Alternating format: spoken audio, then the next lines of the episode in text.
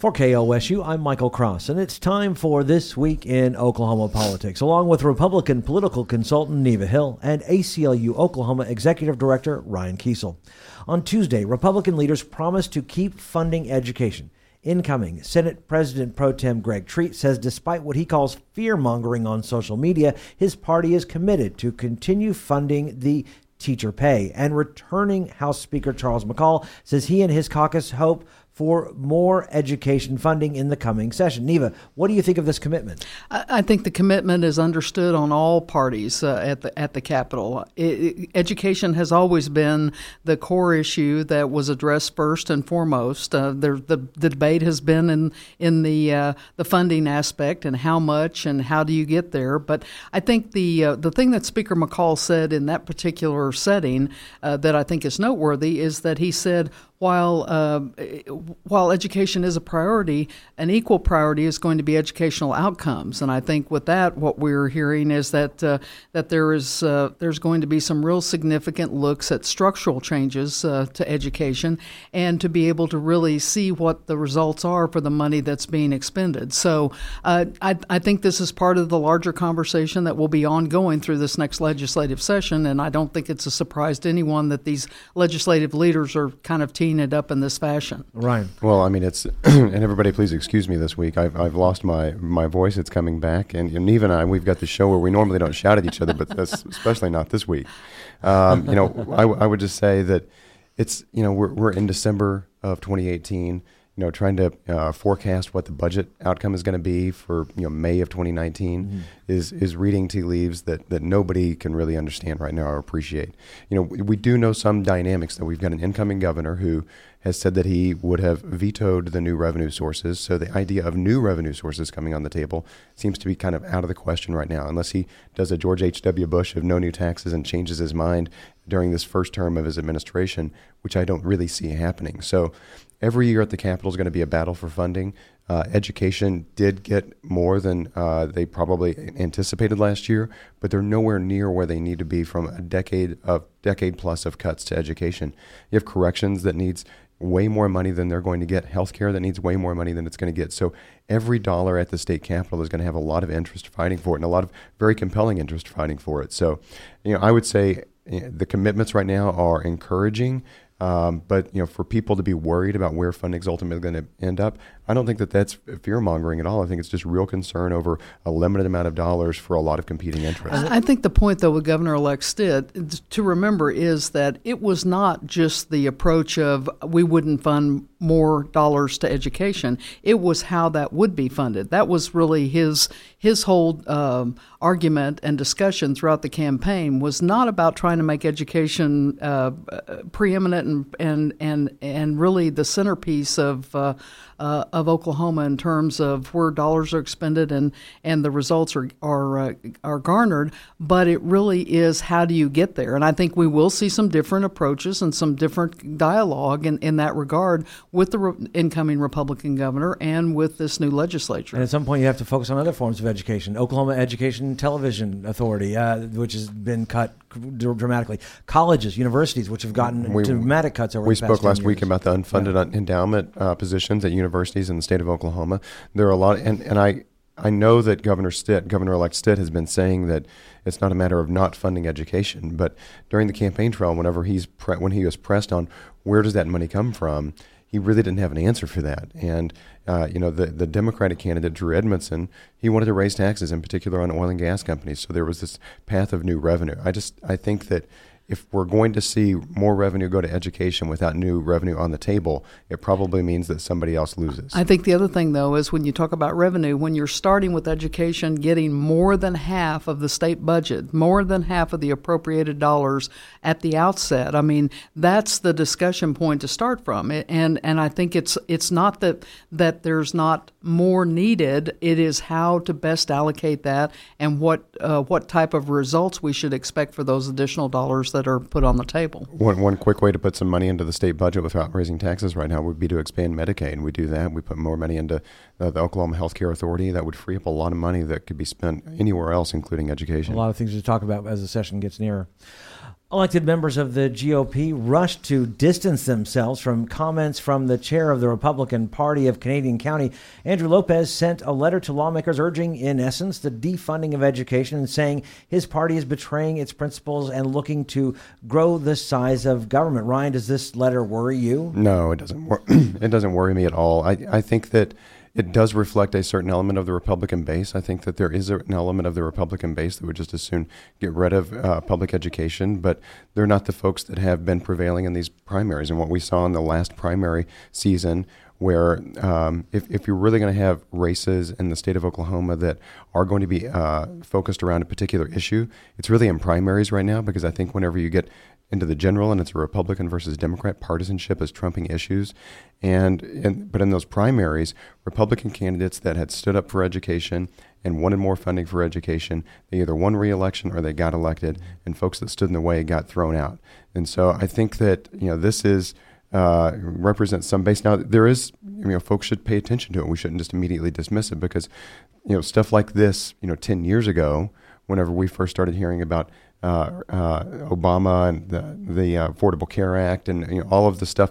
You know that is the kind of the fuel that leads to things like Breitbart and you know even President Donald Trump. So you know just because this is out there and it seems totally incredulous right now doesn't mean that we shouldn't pay attention to it. And I'm glad that Republican leadership was quick to dismiss it. And Neva, a lot of uh, Republicans won on the idea of education and were quick, including the Yukon representative, to dismiss what he had said. Absolutely. I mean, Yukon Representative uh, Rhonda Baker, a, a, former classroom teacher herself, mm now going to chair of the House Education Committee.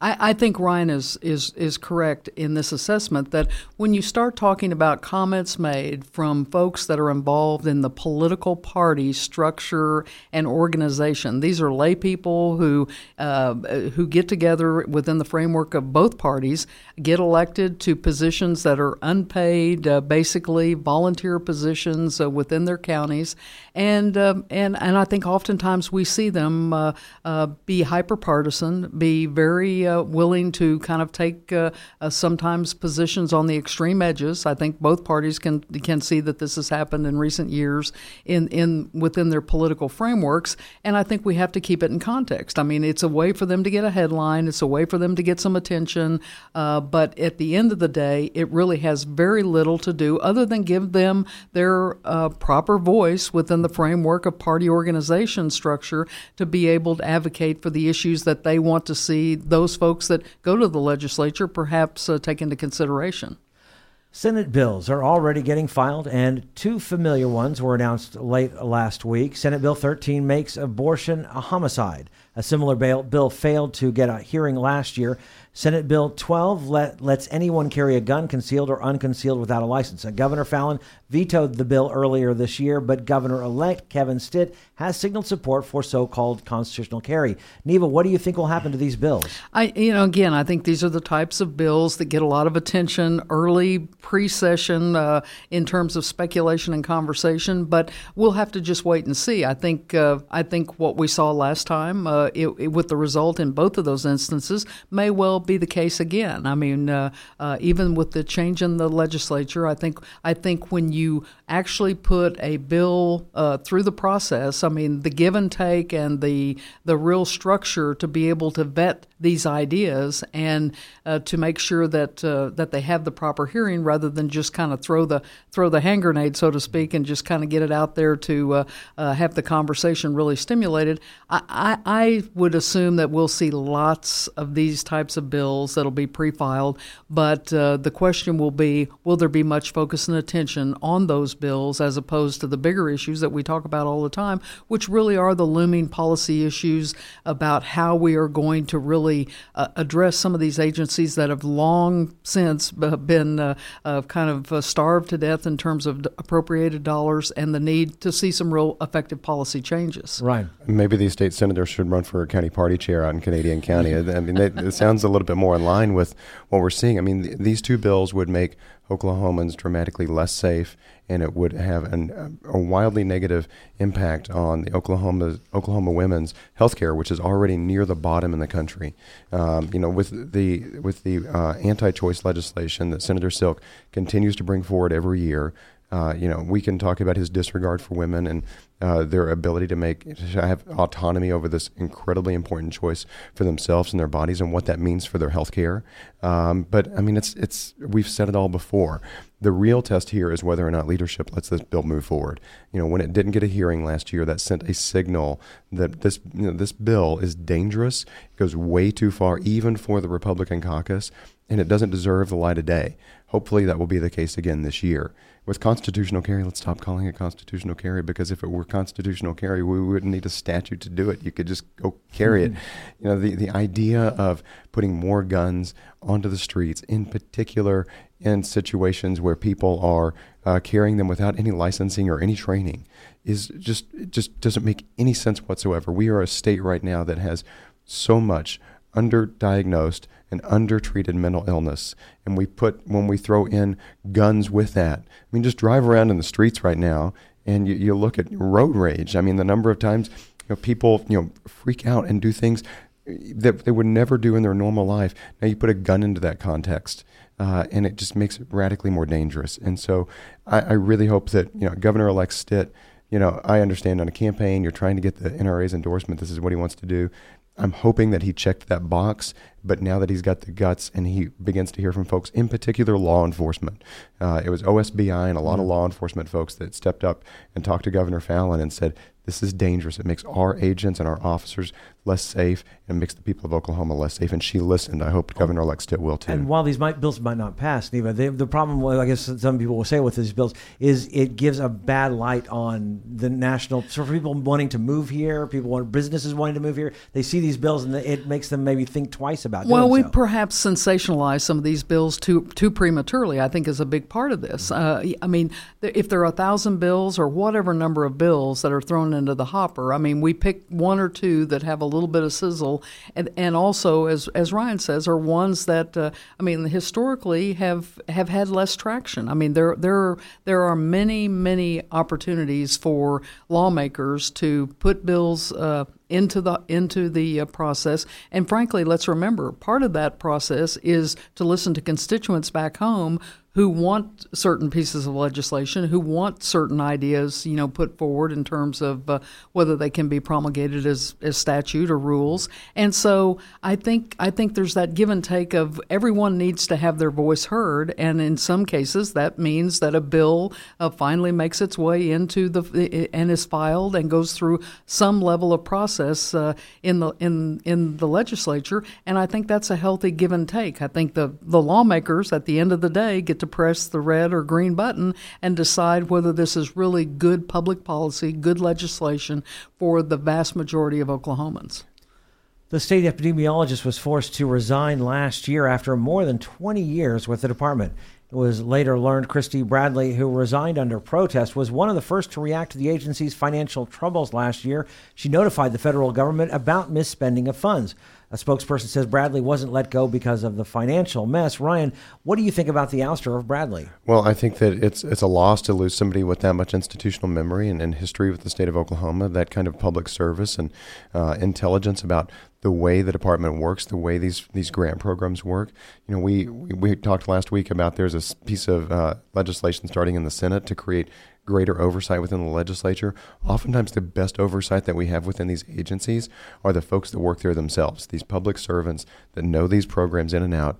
Uh, it was the state's epidemiologist who saw that the Ryan White uh, funding was being misspent. It was being applied to payroll instead of being used uh, for AIDS care in the state of Oklahoma. And that was you know she was the one who noticed that you know and you know that's so deep in the weeds in, in spending whenever you're talking about uh, um, an, an agency that has tens of millions of dollars hundreds of millions of dollars passing through it you know state and federal to be able to find something like that so to lose a public servant there you know, we don't know what the circumstances are. Obviously, the, the state is saying that they can't comment because a person it's a personnel matter. Um, but it does, you know, regardless of the circumstances, and it, it does look uh, you know, the, the optics are not great here uh, for anyone.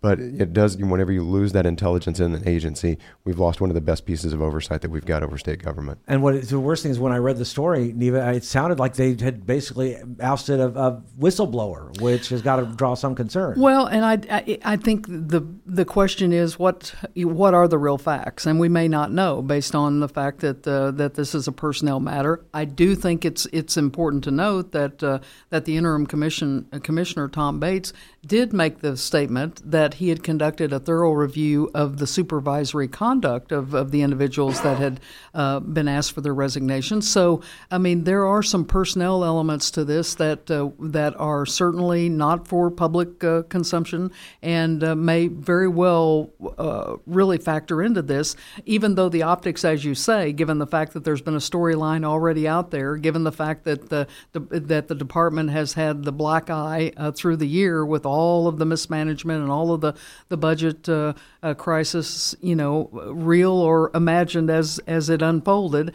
Um, I think it's I think it is important in all of these agencies uh, to make sure, particularly with this incoming transition, changing of the guard, that we begin to see that uh, uh, that there is a thorough review uh, of all of the folks that are in major management and supervisory positions, and that we know that they are really performing at the level that's expected and, and properly conducting themselves as well. Well, it's possible for the public to know. Yeah. The lawmakers could certainly delve into this because it's uh, they can certainly, even if it is a personal matter, they can subpoena, they can look into why this person would be fired. And you know, and I think that they should be asking those questions because you know, while there may be personnel matters here that we're not privy to, and you know, could make for a very legitimate termination, and we're just not aware of. I mean, sitting here in this in, in our recording booth, we're just we're not we don't have all of those facts to right. make that determination. But we're also but, an at-will state, and yeah. and I think yes. that's an important point that sometimes gets gets lost in many of these conversations when we start talking about personnel changes or personnel exits.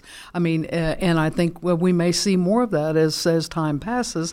And the the question will be, and you're right, the legislature definitely has a role in that they can ask questions and they can be involved because of their you know oversight and and and budget component in terms of the appropriating the money for these these agencies. But I, I think this is kind of a headline chasing, you know, facts that we don't really know, and uh, um, and I think it will be interesting to see if more comes out in the days to come. Any firing here in this context is going to be suspect. I mean, we're just right. because of, of the nature of what we're talking about. Because it's the health department that would, right. would had financial troubles. The, the real concern for the public here is whether or not the firing was because she was a whistleblower.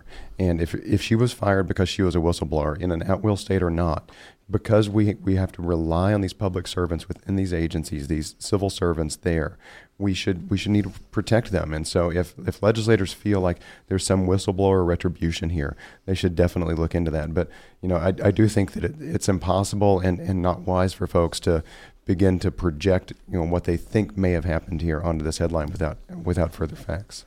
Finally, this week, the United States said goodbye to its 41st president, George H.W. Bush. I just wanted to get your thoughts on his passing. Neva, let's start with you. Well, first of all, I mean, uh, I had the incredible privilege and opportunity in 1992 to serve as the state director of the Bush Quayle campaign and had, had the privilege of, of meeting the president on more than one occasion. Um, and uh, he certainly, I think, as we've seen reflected in talking about his legacy, something he never wanted to talk about. Uh, we saw really the uh, amazing um, uh, the amazing character of, of, of uh, President Bush. I mean, here's someone who, when you talk about him, you think of words like modesty and courtesy and, and uh, restraint and respect and civility. And I mean, you can go on and on. And those were words that over and over again we heard uh, uttered from, uh, from those who had been uh, on both sides of the political mm-hmm. aisle and, and who, in some instances, had been described as political, you know, certainly political opponents and some would say political enemies. But he really didn't have political enemies enemies. He was someone who he was really a statesman. He was someone who uh, uh, I think is the best example of a true public servant and American hero that uh, that I've seen uh, in my lifetime next to Ronald Reagan. And uh, so uh, my heartfelt condolences go out to the Bush family, and I think it's it's been a wonderful wonderful reflection to see that and remind us that as oftentimes he said, to whom much is given, much is required. And I think he stepped up and his life of public service demonstrated that fully. Uh, he's worked with bipartisan uh, as far as ADA passage Mm-hmm. Yeah. of that and passage of NAFTA, or not passage of NAFTA, working on NAFTA. Eventually got passed during the Clinton administration, but really showed that you can work across both sides to be president during the fall of uh, the Soviet Union Union. and you know, the uh, the beginnings of the end of the Cold War. I mean, you know, what a what a remarkable point in history. And you know, there we're reviewing his legacy this week. You know, President uh, George H. W. Bush is some you know the first president that I ever got to meet. I, I remember you know now Neva, uh, I the first campaign that I was ever engaged in. Uh, now I was all of eight years old, I was uh, say. but I was, but I was, uh, I was a strong Michael Young man. Dukakis fan. I you know, drew all sorts of Michael Dukakis posters for uh, for my room, and um, you know, I didn't I didn't necessarily know why, but I did. Um, you know, and I think that you know there is this legacy of the Bush campaign that's troubling. Everything from the Willie Horton ads of the '88 campaign to the the fabricated crack cocaine drug scare that they did, where they uh, set up DE agents to make a fake buy in a park across the street from the White House.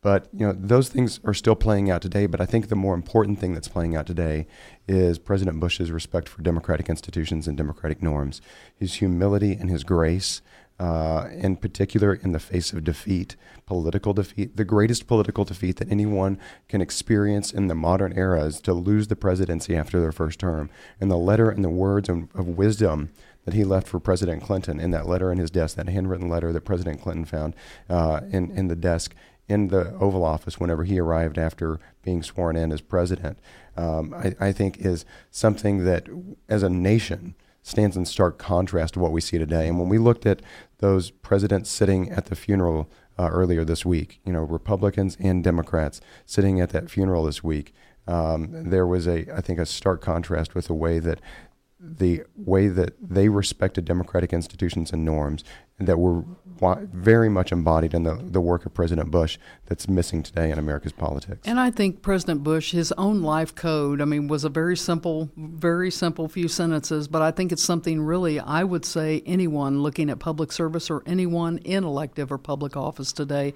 should be reminded of often. And it was simply to tell the truth, don't blame people, be strong, do your best, try hard, forgive, stay the course. I mean, if that doesn't uh, summarize uh, what uh, what I think all Americans appreciate about the life and, and legacy of George H. W. Bush, as well as what we want to see in leaders uh, in our nation now and and uh, in the decades to come. Here, here, and, and, to the greatest generation, uh, Bob Dole, 95 years old, standing uh, to salute the, the, the casket in the rotunda of the United States Congress. I mean, a- a- an amazing moment, Yeah. and and this this really is, you know, we're we're beginning to see the, the loss of this generation. Everybody from John McCain to uh, to President Bush, and it's it's not just the, the the passage of a generation, but I think that it's reminding America of what we what we can be when we stand at our greatest. Ryan and Eva's comments do not necessarily reflect the views of the ACLU, KOSU, its staff, or management.